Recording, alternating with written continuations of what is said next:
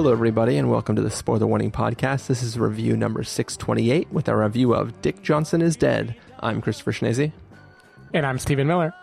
And if you're joining us for the first time, the Spoiler Warning Podcast is a weekly film review program. Each week in the show, we're going to dive in, debate, discuss, and argue over the latest films coming to a streaming platform near you. Um, this week, we are talking about a film that came to Netflix. Uh, you can watch this right now, and we're going to talk in this episode and let you know if you should watch it right now.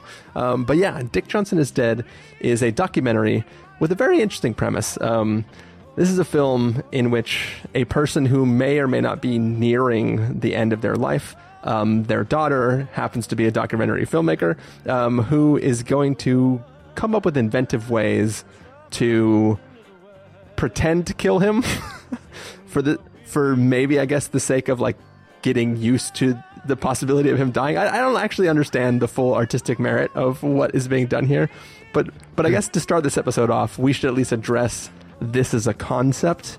Um, how did you feel about the basic premise of this film, Stephen? I felt intrigued and cringing at the same time at the concept, like at the concept. So not watching it yet, just like the idea behind it. Um, I, I think it is the sort of thing that I would only give you permission to do if you are extremely close to the subject, which yeah. in this case, you know, the director is uh, Kristen Johnson. It's her father that she's talking about.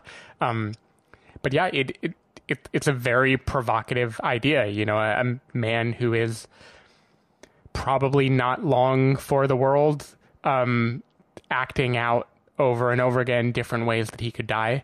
Um, it, it reminded me a lot, the idea of The Act of Killing. Uh, I don't know if you ever wound up watching watching that documentary. I haven't um, caught it yet. So The Act of Killing is like the the very dark, you know, more depraved side of humanity version of this, where people who committed genocide in Indonesia who are now in power, or at least like allowed to be free, the filmmaker had them reenact the terrible things that they did, believing that they were like on a movie set. Um, and so they are like showing off, this is how I murdered this person, this is how I did this, and they are doing it in a glorifying way, but it is horrifying to the audience because we know the reality behind it.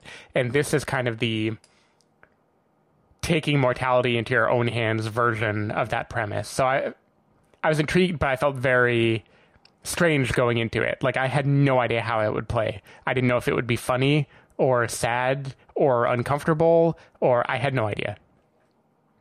Yeah, so like just watching the trailer, it was hard to understand why the filmmaker thought this was an appropriate or interesting thing to say.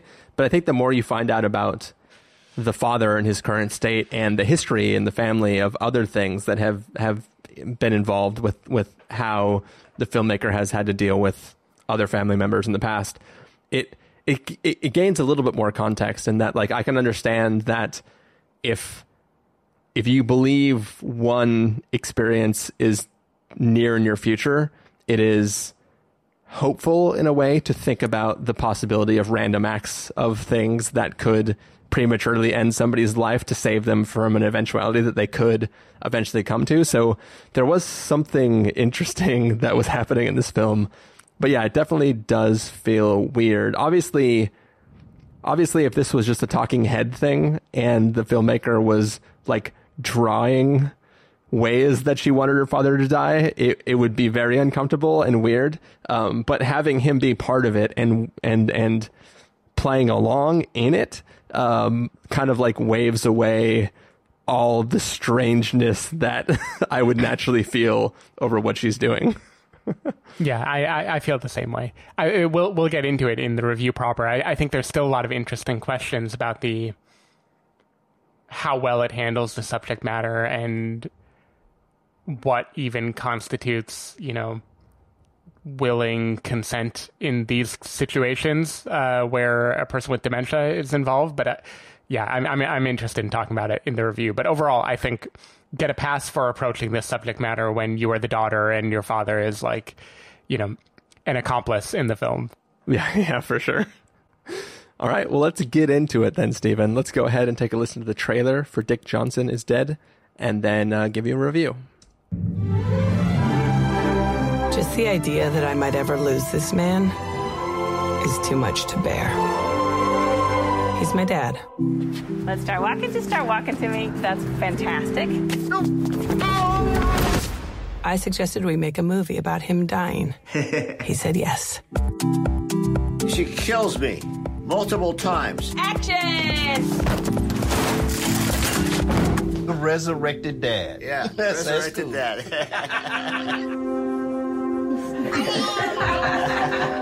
But now it's upon us, the beginning of his disappearance.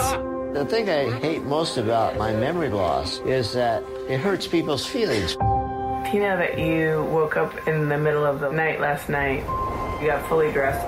Do you remember any of that? No. Yeah. What can we do about that? I don't know. Everybody has to sort of prepare, because everybody dies. I love life too much for that.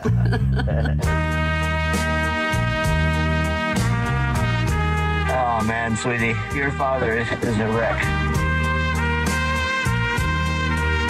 It's just inevitable and a part of who we all are. Yeah. The fact that he's willing to keep doing this, right? He's doing for you with love. He's doing it for me with love. Yeah, he'll do anything for me. Can you just, like, put one arm up against the wall? Like, yeah, that's nice. Oh, that is brutal.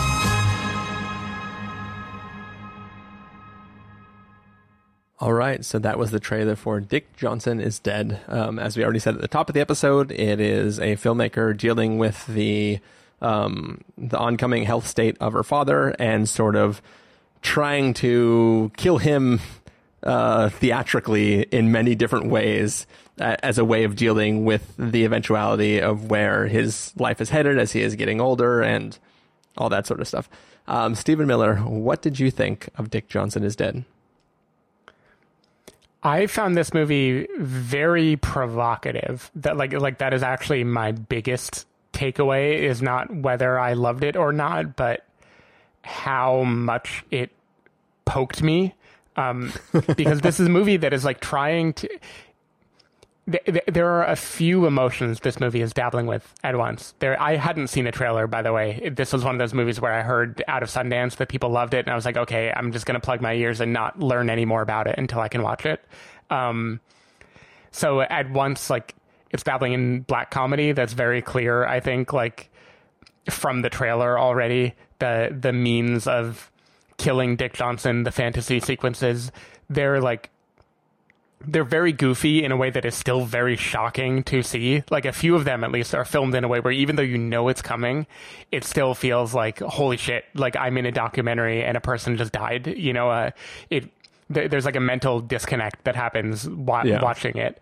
Um, There's also uh, like real joy in this movie. There are fantasy sequences about the afterlife uh, and heaven that I found like both very silly and very moving, because real people are acting out this fantasy, and there are like real aspects of their life and their longing and the things that they've lost and would like to get back that are reflected in the fantasy sequences in a way that I thought was like lovely, in a very like beautiful, uplifting kind of way. Then there's also the difficult documentary about what do I do when my father dies, and how difficult is it to lose someone to dementia, memory loss, Alzheimer's before that happens. And that is like a very heavy, emotionally powerful documentary. And combining them all together, the way this movie does is like intentionally jarring. I think this is a movie that wants me to, it, it puts me in the like dark comedy perspective, only to then like throw me into extremely weepy Sundance documentary feelings, only to then bring me to this elaborate fantasy where we're like dancing with people with fake masks and toes are being grown, and then like jump back into the dark. There, The movie is doing so much, and I, and I find it extremely interesting. I do think the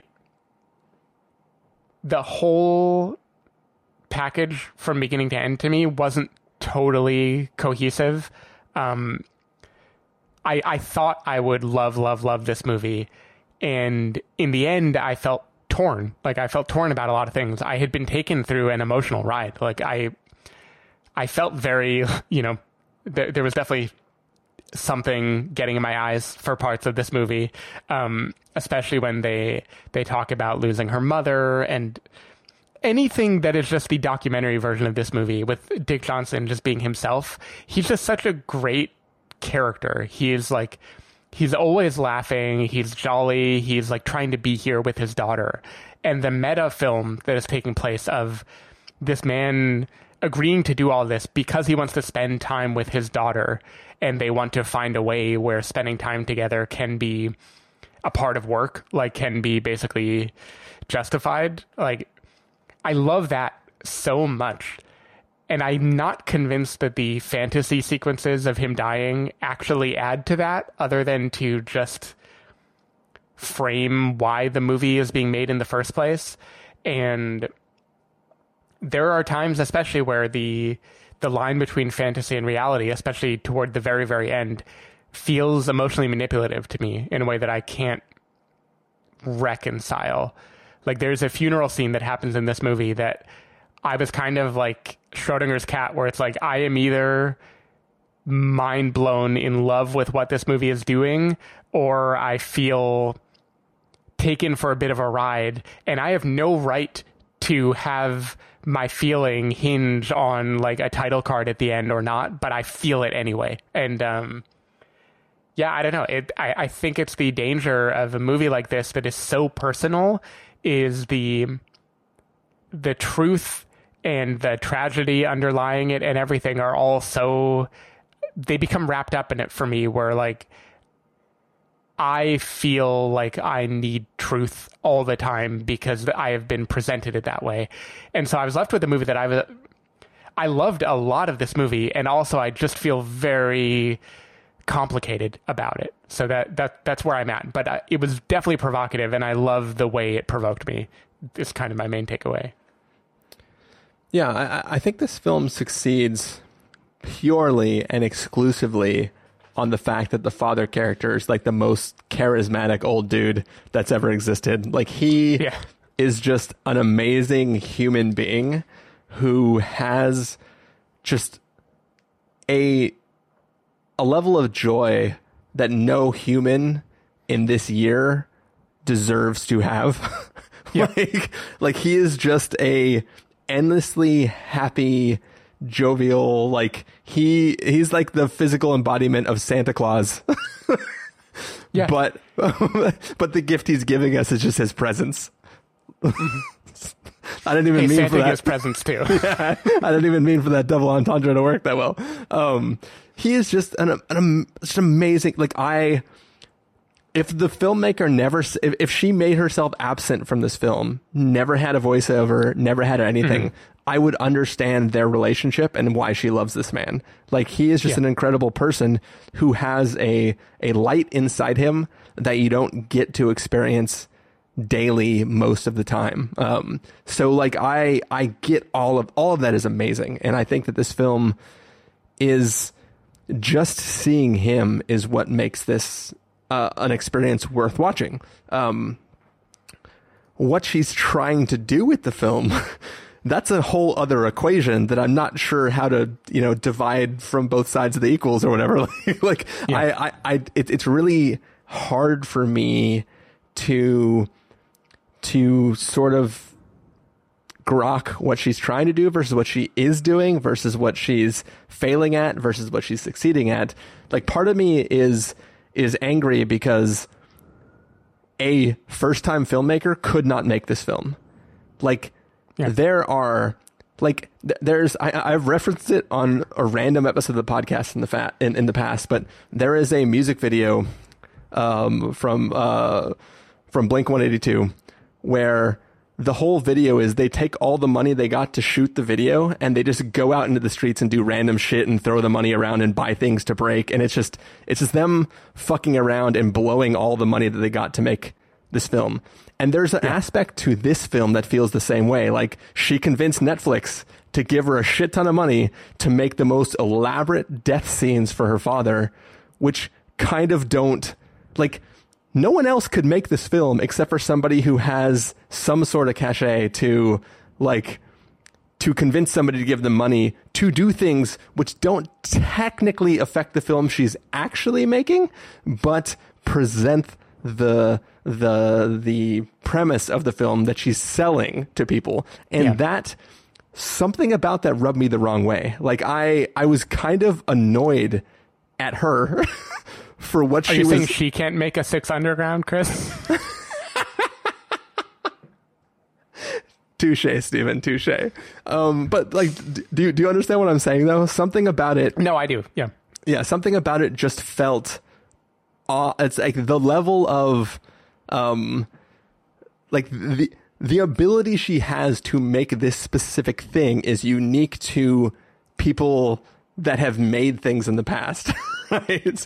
Um, and something about that just weirded me out, but I think that it, it, it is an interesting film though. And I think like, D- dementia is an incredibly scary thing that is horrible to go through on all sides of the equation, whether you're the person with it or you're the family member that is that is trying to support somebody through it happening. And it's it's a harrowing thing just to experience. But one of the, the things that is even more harrowing is knowing that it's coming for you and you're almost there. Like the moment before yeah. it's hit you, knowing that it could be there, and just what do you do with the rest of your life? And how do you interact with the people in your life, knowing that that might be something just on the next step or the next rung of your ladder as you go through life? And and, and I think this film captures that surprisingly well, but it does it in a way that's sort of like the film is trying to, and, and maybe that's maybe that's the genius of it, is, is it tries to give you these funny moments and then hit you real fast with a fuck. This is a, like you thought this was a fun documentary with a silly premise, but it also, it is an extremely heartfelt film that is going to hit you suddenly. Um, which, which brings me to a point that I think you've kind of hinted at. Um, and once again, I will try to be as vague as possible because I don't want to ruin this film for anybody. Do, do you want to do like a small spoiler section at the end? Because I feel like I want to talk about that specific... Maybe you're talking about a different moment, but I, I think we I definitely are, because, want to talk about the the closing yeah, sequence. I, I I'll just say, I've never gone so quickly from crying to fuck this movie as I as I did at the end of this film. Yep, I completely understand what you mean. Okay. Um, so yeah, we'll, we'll we'll have at least a small spoiler segment to to to to talk about that specific scene. But I yeah I, I think I think there's a lot of interesting things happening here, and I appreciate what is trying to be done. I don't know if it's all successful, and there's things that angered me profusely, but as I said, the the fa- Dick Johnson is an amazing person, and I, it, it would it'd be tough to imagine if he if he was present in my life day to day. It'd be tough for me to imagine not having him in my life. So, yeah, from from that aspect, this is a successful film. Yeah, and, and I think the part of the genius of the movie, like like you said, is, what this movie really is is it it is a distillation of her relationship with her father and why making a movie like this is difficult. Like, this is her adaptation, basically. This is the, how do I tell you what it feels like? Because it, it's alternatingly very fun and very sad and painful and confusing. And it, the movie is the fact that she and her father are getting to play together, you know, and they're getting to have it on film. And very specifically, she did not get that for her mother. And like the fact that she is a filmmaker and her father is participating in what she does, what she built a life around, it, it there's so many layers of the meta story of this movie that are also the movie that it, it's really hard for me to unpack it. But it it does. I'm not convinced that a movie that is just the like pure documentary, let me point and shoot my father, I don't know that that would that would communicate him, that would communicate Dick Johnson. I don't know if it would communicate their dynamic the way that this movie does by having him be a part of the creative process of the thing that they're building. Um so even though I found the tone like provocative is my way of saying it was occasionally jarring also, and I was sometimes confused about where my emotions were at. I'm not sure that a less confusing movie would have communicated all that. So I'm that that's what I'm trying to un, like unpack is, would I have wanted the traditional Sundance documentary version of this movie, or would I have not received it the way that I received it, having all the other pieces combined? Um, yeah. So yeah, there, there's a lot to it. And this is, so she also made, um, she's primarily not a director. Like, she's actually usually a cinematographer for documentaries. Like, she was the camera person in like Citizen Four, the Snowden doc, okay. and a, a ton of other things. Um, And her first directorial feature debut was a movie called Cameraperson in twenty sixteen. That was basically, she took a bunch of unused footage from her last, you know, decade plus of filming documentaries, and she made a sort of collage movie. So there's no, you know, voiceover or anything in it, but it's a collage of, this is how it feels like to be all over the world, intruding on people's lives, witnessing traumatic things and forming a connection with them, but then not being able to do anything because you are the camera person standing behind a camera. Like, it, it was very meta basically. And it, it, it was an amazing movie. Like, I, I, I loved it. Um, it, movie is maybe not even the right word. It's an amazing collage of, of information. Um, So this feels like of a piece with that, where she's interested in saying, like, what are the limits of what I can do by holding a camera and pointing it at a person, and how can I make a story about those limits transcend the limits somehow? And, and like, she's clearly wrestling with that here with her father too. So I, I get it. And I love a lot of what this movie is doing. I also did feel manipulated, and the... Like, like the conceit of the acting out deaths, I think, is the by far the least interesting or well done part of this movie. Um, I, like, I actually think those are only there to justify the Netflix I, budget. I, I, I, yeah, I don't know. Seriously, the, the one hundred percent. Um, but counterpoint, I will say that there are deaths in the trailer for this film that are not in the movie, and I want to see, like, I want to I want to see the D V D extras for this film where we see all of the. all of the yeah. extra deaths that we didn't get to watch. Yeah. There, there were also scenes that I, in the moment, I was feeling conflicted about, but then by the end of the movie, in hindsight, I loved them. Like the afterlife scenes. Those felt indulgent in the moment for me sometimes, and occasionally they were coming immediately after a very heavily emotional documentary moment.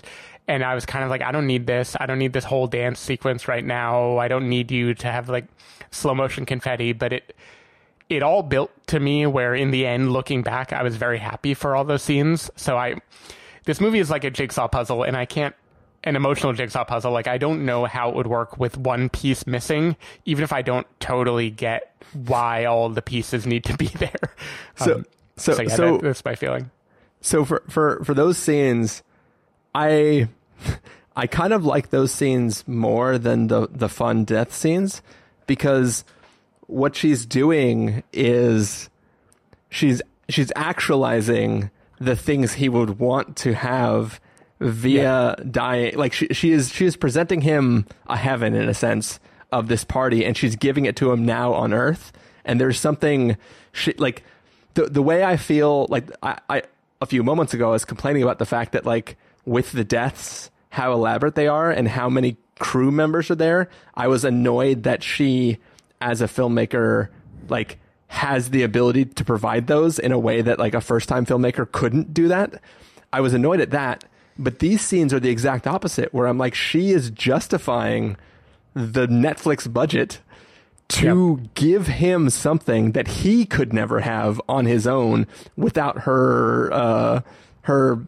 power as somebody who has the ability to provide this. Like, like it, th- there is something magical about, like, lit- both li- literally and figuratively ab- about that that I really, really appreciate as a counterpoint to the death scenes. Yeah, and and I also don't. I, I mean, again, I should have even looked into this, whether Netflix was in the production or only, like, picked it up after it already screened at festivals. Uh, that would, but let, let me assume Netflix money existed before she made the movie. still the cachet would be for Cameraperson, which is a very meta movie about the act of filmmaking. So I feel like whoever funded this got what they expected. Like, I don't think they had like a the rug pulled out under them. Oh yeah, yeah. I, yeah, I yeah. think they knew this was going to happen. Uh, yeah, I, I didn't. The, my comparison to the Blink one eighty-two video is maybe not perfectly out mm. there. No, but I, I do get it, because it's like showing how you would frame this and then pulling back the camera to break the illusion. So like, why are you paying for the illusion? You know, it's about it's about the whole package. But it yeah. There are plenty of filmmakers out there who would love to have that illusion, you know? um, oh, one hundred percent. So, so w- yeah. one thing, too, that I will say, a, ra- a random aside, minor spoilers for a, a beat from his life that is previous to the film that we're actually watching, is that uh, at one point in his past, semi-recently, I guess, um, it was either at somebody else's birthday or his birthday. He basically ate like three or four slices of chocolate cake and then had a heart attack and almost died. And he eats chocolate cake like five times in this movie. Yeah. Why do you keep yeah, that, giving... that, was, that was my Man on Wire moment in this movie where I'm like, oh my God, is he going to fall? Like, I just, I didn't understand why you would keep fucking making him chocolate cake. Like, any normal human being would say, like, okay, no more chocolate cake for you. Like, you're already near the end of your life. No, Stop I, eating see, chocolate cake. I don't cake. know. I mean, I've, I, I'm thankfully not of the age yet where I have a parent in anywhere near this situation. But I do think there becomes a turning point where it's like, just eat the fucking cake. Like, you, you can't be running from this forever. So, like, enjoy... You know, keep it under control, but enjoy your life. So I, I found those moments, I liked them, but I was nervous all the time also. One moment, uh, like pure documentary moment that I found very moving in this movie is when her father realizes that he will not have his car anymore. Um, that was the first time that I was like, oh wow, you are like you are really capturing very real emotional moments between a father and his daughter. Yeah. And and it also, because his demeanor is so laughing, there there's a thing where, like, in the beginning of the movie, it's like, this is a jolly fellow, you know, he's Santa Claus, like, he always laughs, he's so happy to be with the kids no matter how old he gets, he's always laughing and having fun and enjoying, laughs at his own expense, like he falls down and it's the most hilarious thing in the world. Um over time, he will still deploy that laugh even when he is asking about a thing that just happened or hearing a description of a memory loss event that recently occurred, and the laugh starts to be a, this is me defaulting to like the social behavior I know to cover up that I'm actually fairly confused right now. And the movie doesn't ever say that, but I felt it in a very emotionally heavy way. Like how how much that personality becomes a a thing that can steamroll over everything else disappearing. Um, yeah. So I, I thought it was really beautiful that they managed to capture that. Yeah. Yeah, I think there's a lot of stuff in this film where we don't have the context for the before or after this scene, but with the context of the whole film, it maybe adds weight. Like there's there are scenes in this film where he's packing up his office, where he has been uh, is what what was his job again? He, psychiatrist. I think. Psychiatrist. Yeah, yeah. So he's done this for many, many a year, um, and now he's just not doing that, but we don't we don't have like a retirement party, right? Like it's not, yeah. There's no scene where it's like, oh, thanks for so many great years of psychiatry. It's just they're packing up his office suddenly with no context at all. And it's like those things, there's this like undercurrent of sadness, even though he is just like joking with everybody in the scene and talking about how fun it was to be packing things up and stuff. So like, yeah, there, there's there's a lot of moments in this film that like feel like moments of brilliance in a film that is also very scattershot and sort of silly at times. So any last spoiler-free comments? Yeah, the, the only, I, I mean, maybe this should be considered a spoiler. I don't I don't know. Screw it. Nobody is going to feel like the movie is ruined by knowing this. There are a few fantastical elements that are very lightly done with no commentary in this movie, one of which involves a chair that I thought was extremely effective. I don't even know what it means, but there were like little touches like that that that hit me in a pretty pretty yeah. strong way. So I, I think that Kristen Johnson, like, she knows what she's doing. Like, she's definitely, she knows when to pull back and when to have the little flourish. And I, it is like a beguiling movie, but that isn't a bad thing. Like, I, like, I think it's good that I don't really understand why everything does what it does. Yeah. And it's still like, I keep coming back to that. Like, it feels like she is in a unique position to make this film, and it, it, it seems impossible what she is doing. And I yeah. should be lumping all kinds of credit onto her, but instead it makes me angry and I don't know how to to reconcile that feeling that I have. Like, it, it feels it feels like an impossible task, and it I don't know it, it just seems like she is uniquely suited to tell this type of story because of who her father is and who she is. And it's still like, I don't know. It's we'll we'll talk we'll talk in spoilers briefly. Yeah. All right. Well, before we get to spoilers, we have to get to an official verdict for everybody. So for now, Stephen Miller, if you're going to do a must see, reckon with the caveat, wait for until pass with the caveat, or a must avoid, what would you give it? You know, I, I went into this review planning on doing a recommend with a caveat, uh, with the recommend being all the things we just talked about, like the. This is a extremely creative movie. It is doing things I've never seen before. It is doing them in a very remarkable and unpredictable way, and it is getting at a lot of heavy emotional truths in a in a manner that maybe you couldn't get at any other way. The caveat I was going to give is that it it doesn't all emotionally work for me. Like, we're going to talk in spoilers about why. But honestly, like, just talking through it makes me like it more. like, like I don't know. Like, I'm, I'm actually very tempted. Like, how could I talk about a movie doing all of these original things and giving me so much to think about and not bump it up to a must see? So I'm going to do it. Fuck it. I'm going to bump it up to a must see, actually. Um, I think this movie is just doing so much more than most things I watch are doing.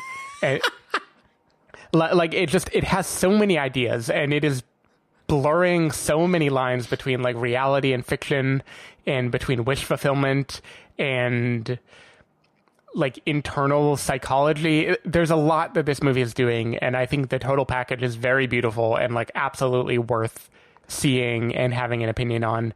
And even if the emotions at the end left me not with the kind of pure weeping or pure laughing or whatever that I sometimes want to get out of these kind of movies, I think that is intentional, and I think that makes it more lasting. So I'm, I still have issues with it, but I think this is a movie that like you definitely should see. Yeah. I, I, I if you asked me, I, it comes down to the beginning of this review where I said the father is the most charismatic human that has ever walked the earth. mm. He is amazing, and he carries this film. Yep. And the him filmmaker, and the mom from uh, Small Enough to Fail or whatever, whatever that oh, documentary no, no, was. I, it, it was. They need to like make a movie together. I, I literally almost brought this up that like I kind of feel about this film the way I felt about that too too small to fa- or small enough to fail, too not big enough to fail, small enough to jail. That that was the name of the movie. Abacus: Small Enough to Jail. Okay, yeah. So that film, it, it was one of those things was like, the film itself is whatever, but the people in this film are great, and I loved watching them. That's mm-hmm. kind of how I felt about this film. I think that I'm going to give this a reckon with the caveat, the caveat being that I'm not sure this film, it, I, don't, I don't even know. The caveat is that I don't even know. But I but I, I think you will enjoy watching this film if you watch it. It's doing a lot of interesting things. I just can't guarantee you that you won't have problems with many aspects of the film. But I think yeah. in general, there is real raw emotion that is mixed with real touching, just fucking heart. And I think all of that, when mixed together, creates an experience that is worth having put yourself through. Um, but also there are things that I fucking hate this movie for. Um, and, and, uh, we're, we're going to talk about it in spoilers. So, uh, take that as a little little tease for you. You know, a, a comparison I was just thinking about, uh, like a non-spoiler comparison, is how we felt with The Painter and the Thief, and the gap between, like, it, it, it was a movie about the fact that the movie was being made, and it all kind of hinged on whether you believe it or not. And yeah. I think where this one bridges that gap, where The Painter and the Thief did not, is that it is a father and a daughter making a movie together. And something about their dynamic, I never questioned the truth of anything happening in this movie, like the emotional truth of what is happening, yeah. because it is just so natural and, like, self-evident. And I think that is the tightrope that, like, this manages to watch that would be very, very, very difficult to manufacture otherwise. Yeah, for sure. Well, um, as Stephen and I have been hinting, we do want to have a spoiler section for this film. But before we can do that, for anybody who doesn't want to be spoiled, we have to close out this episode. So, Stephen Miller, if people want to find you throughout the week, where can they do that? People can find me at twitter.com slash sdavidmiller or s david miller dot com. People can find me at christopher in real life dot com or twitter.com slash christopher I R L. You can find the podcast over at the spoiler warning dot com, where you can get a bunch of the back episodes of the show. If you want to subscribe to the show, you can do so on Overcast, Stitcher, Apple Podcasts, or wherever podcasts are found. If you want to know the episodes go live, you can follow us at twitter.com slash spoiler warning, facebook.com slash the spoiler warning, or instagram.com slash the spoiler warning. If you want to get a hold of us directly, you can send an email to fans at the spoiler warning dot com, or you can use the contact form on our site. Music for this episode will come from the soundtrack, I guess, to uh, Dick Johnson Is Dead, so hopefully you're enjoying that. And uh, yeah, music is playing now. It's going to fade up, and when that music fades out, we will be in full-blown spoilers for this film, so go watch the film, come back and listen to that. Um, hopefully you've already seen it, but uh, yeah, see you in a moment.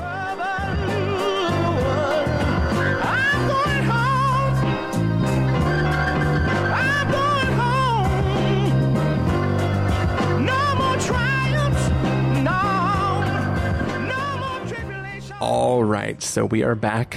Uh, this is the uh, this is spoiler territory. This is the after part of our review of Dick Johnson Is Dead.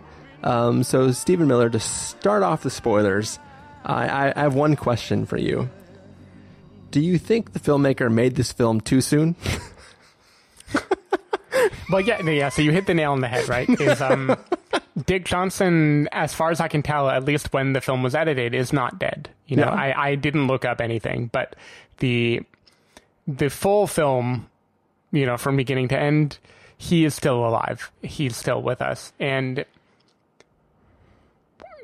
why shouldn't he be? You know, like, it's a no one could have known when setting out to make this movie when or if he would pass away.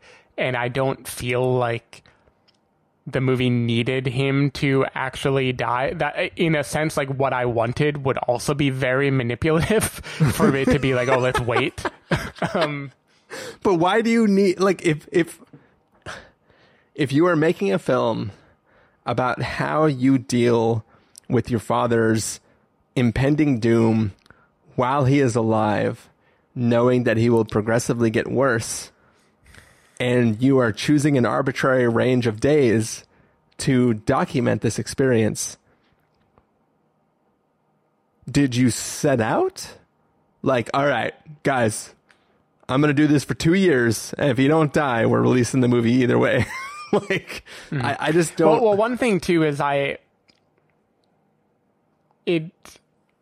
The movie talks a lot about how when you lose someone to dementia or Alzheimer's, or, you know, when you lose someone whose memory fades, you kind of lose them a while before you physically lose them. Yeah. And there's definitely a read of this movie, and I don't know because I don't know his current state, that, like, by the time this movie was finished, he is, quote, gone in that sense. Because there's a line at the end of, like, Dick Johnson is dead, long live Dick Johnson. Um, and I think that's kind of about both existing at the same time. Um, so that that's like one read where you can maybe have your cake and eat it too. In like, like it, it like it did happen, and him physically passing away is maybe not the the point. The point is that she no longer knows him the way that she did when she was able to make this movie. Um, But with that said, the big moment for me, and I, I completely hear you in the sudden shift from I am crying to fuck this movie.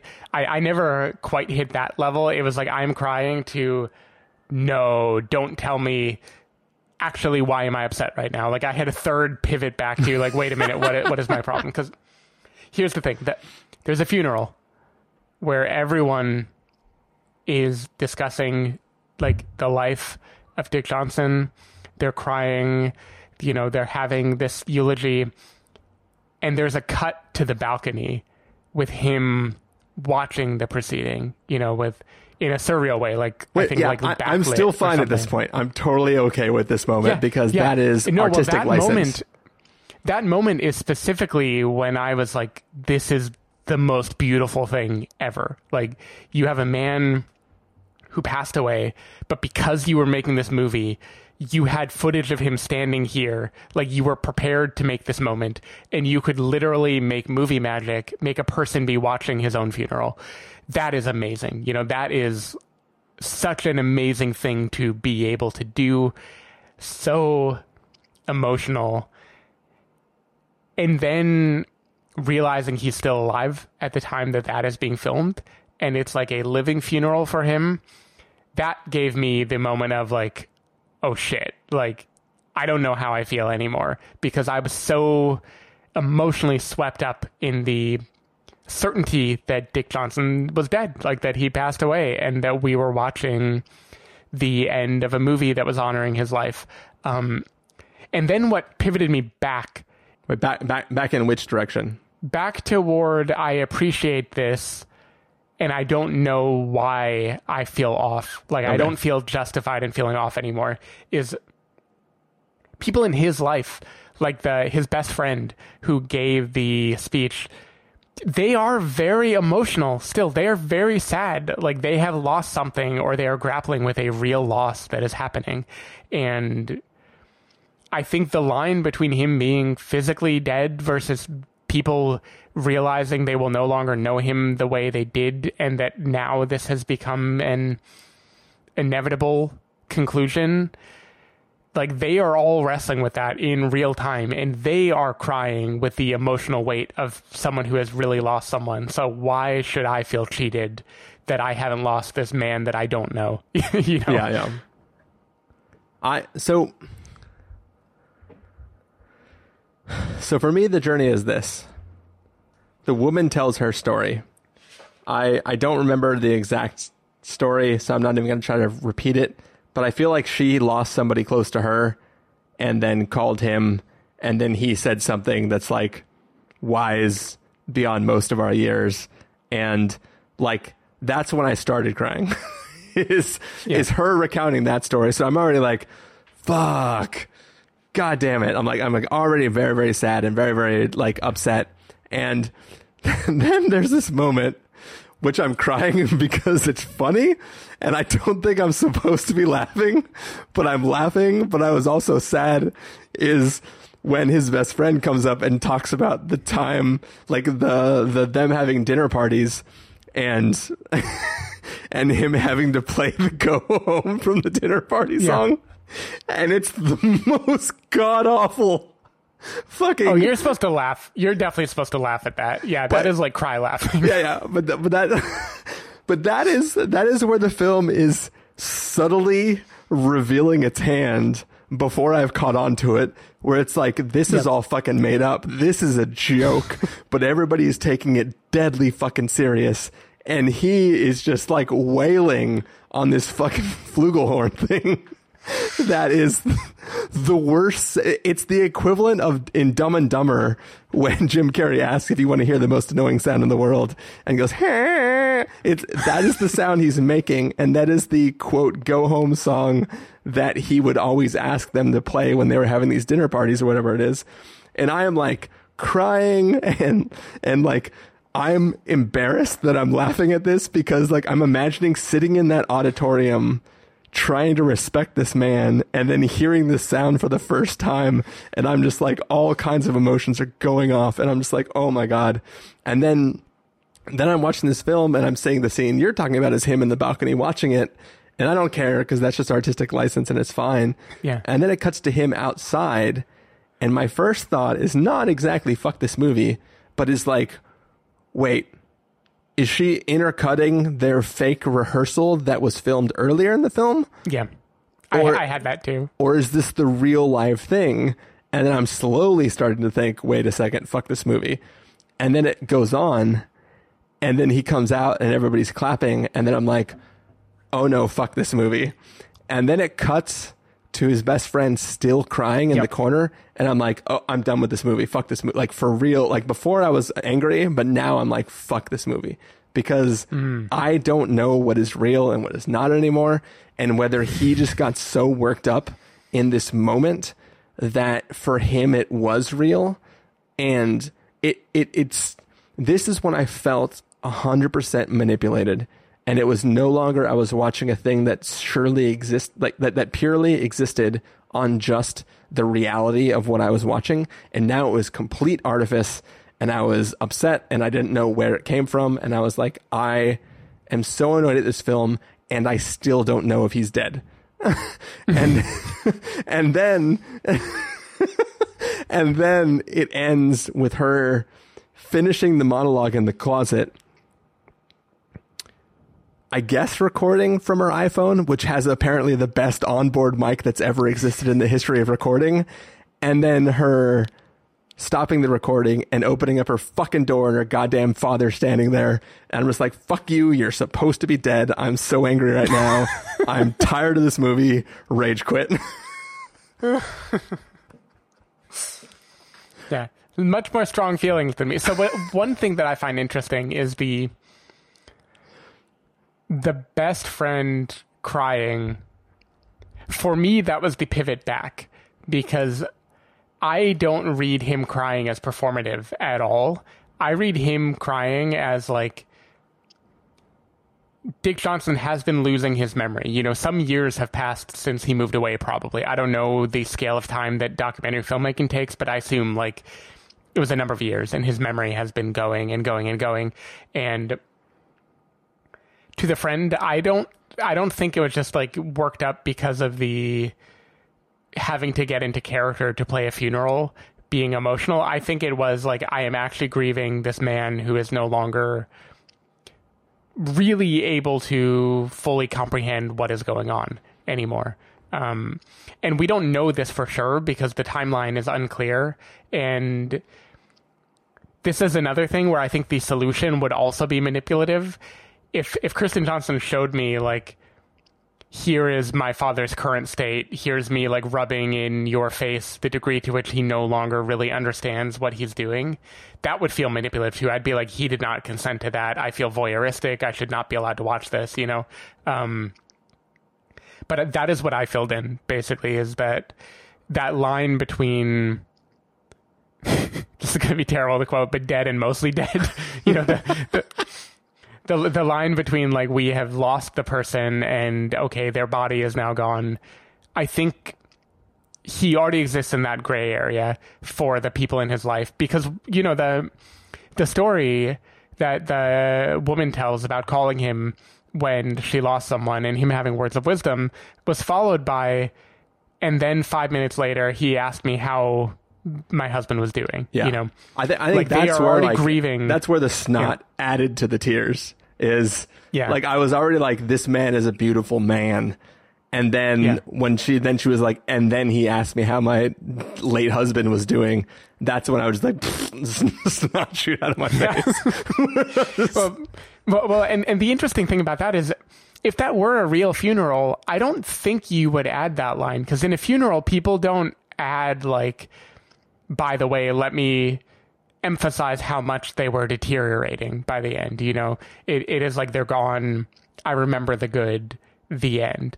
And so to me, that is interesting where I think to the people in the room, this wasn't only a celebration of his life. It, it was a funeral for the, the version of him that they knew. And it was like a collective grieving of like, the the version of him that I knew is no longer with us, and let me remember how great he was and mourn the fact that this is happening. Like I, there's a lot going on basically, I think, and it I felt manipulated at the time. I felt like if if he truly had died, it would have been such a pure feeling at the end of the movie that I would have walked away with. Um, and I wish I could have had that.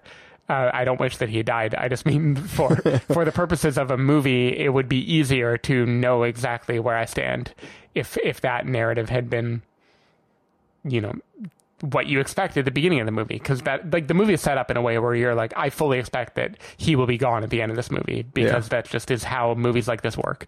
Um, yeah, it's almost like a a young a young teenager made a statement about how this isn't the type of story that you think you're talking about.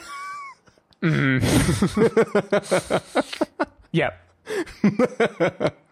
um, but I, but I, I do want to clarify one thing. I didn't think that his best friend crying was performative. I just didn't know when that was recorded. And yeah. it felt like an editing trick to manipulate me. And I wasn't sure that its presentation was authentic to this moment. Um, so that mm. that's why I was frustrated with that. The other thing that sort of bugs me about this is,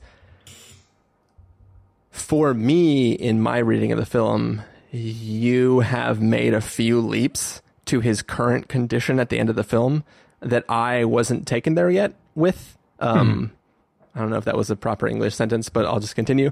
Um, so for me, we have the history of the mother and that she died with dementia. But for him, we hear these little anecdotes of him forgetting, or him like suddenly not knowing where he is, or these little, little, They're, they're all just anecdotes as far as I'm concerned.